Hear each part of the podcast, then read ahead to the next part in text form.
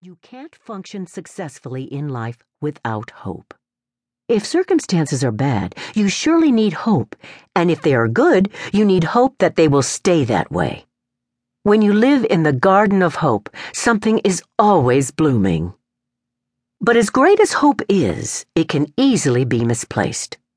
If your hope clings to a person, it's an unreliable source of strength. If your hope is in your place of employment, your ability to make money, or your retirement fund, it may disappoint you. If your hope rests in your own ability, it will fade when your confidence is shaken.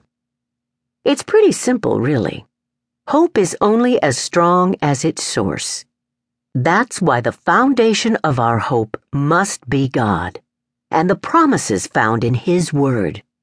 If God is not the source, hope is just a wishful thought, a momentary respite. As a matter of fact, the hope I am urging you to have is very different from what the world might call hope. The believer's hope is in the unshakable, all powerful, all knowing, and ever present one true God and His Son, Jesus Christ. You could say it this way Without hope in God, there isn't much you can do.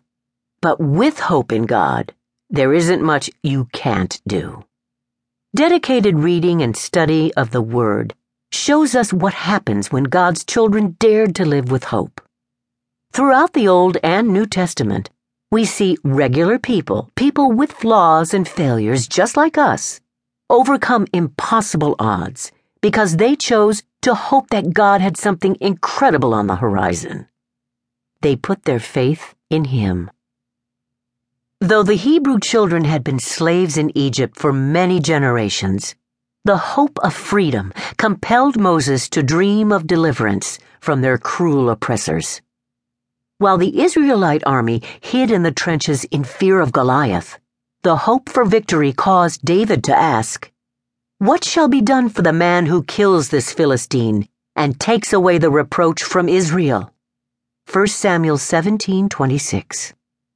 In the face of Haman's evil plot to destroy her people, the hope that she could make a difference gave Esther the courage to break convention and request an audience with the king. Leaving jobs, friends, and even family behind, the hope that Jesus could be the promised Messiah caused ordinary men to drop everything and follow him all the way to the cross. Do you see the wide ranging, barrier shattering nature of hope? In each of these biblical examples, Hope was more than a motivational thought or a fading daydream. Hope was a nothing is impossible with God firestorm, refusing to be quenched. For Moses, hope broke chains. For David, hope asked the question no one else had the courage to ask. For Esther, hope believed against all odds that God could use her to save her people from destruction. For the disciples, hope gave them courage to embark on a new life and become world changers. I believe hope can do those same things in your life. That's why I'm excited you're listening to this book.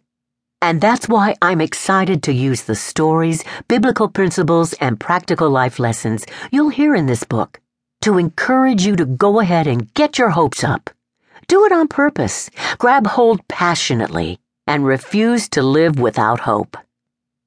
You see, your whole life, whether you realize it or not, the world has been telling you don't get your hopes up. Past hurts, present disappointments, and future uncertainties all teach you to temper your expectations. Be rational, stay calm, don't expect too much because you may get disappointed. The pregnancy test comes back positive. Don't get your hopes up. You remember what happened last time. The person who hurt you apologizes and wants to make things right. Don't get your hopes up. He might hurt you again. An exciting opportunity opens up at work. But don't get your hopes up. It probably won't pan out. But a life with no hope isn't much of a life at all. You may say you're just being careful. Better safe than sorry, Joyce. But you're really just afraid. Afraid of getting hurt, afraid of being disappointed, afraid of taking a chance. The fear may exist for good reason. Perhaps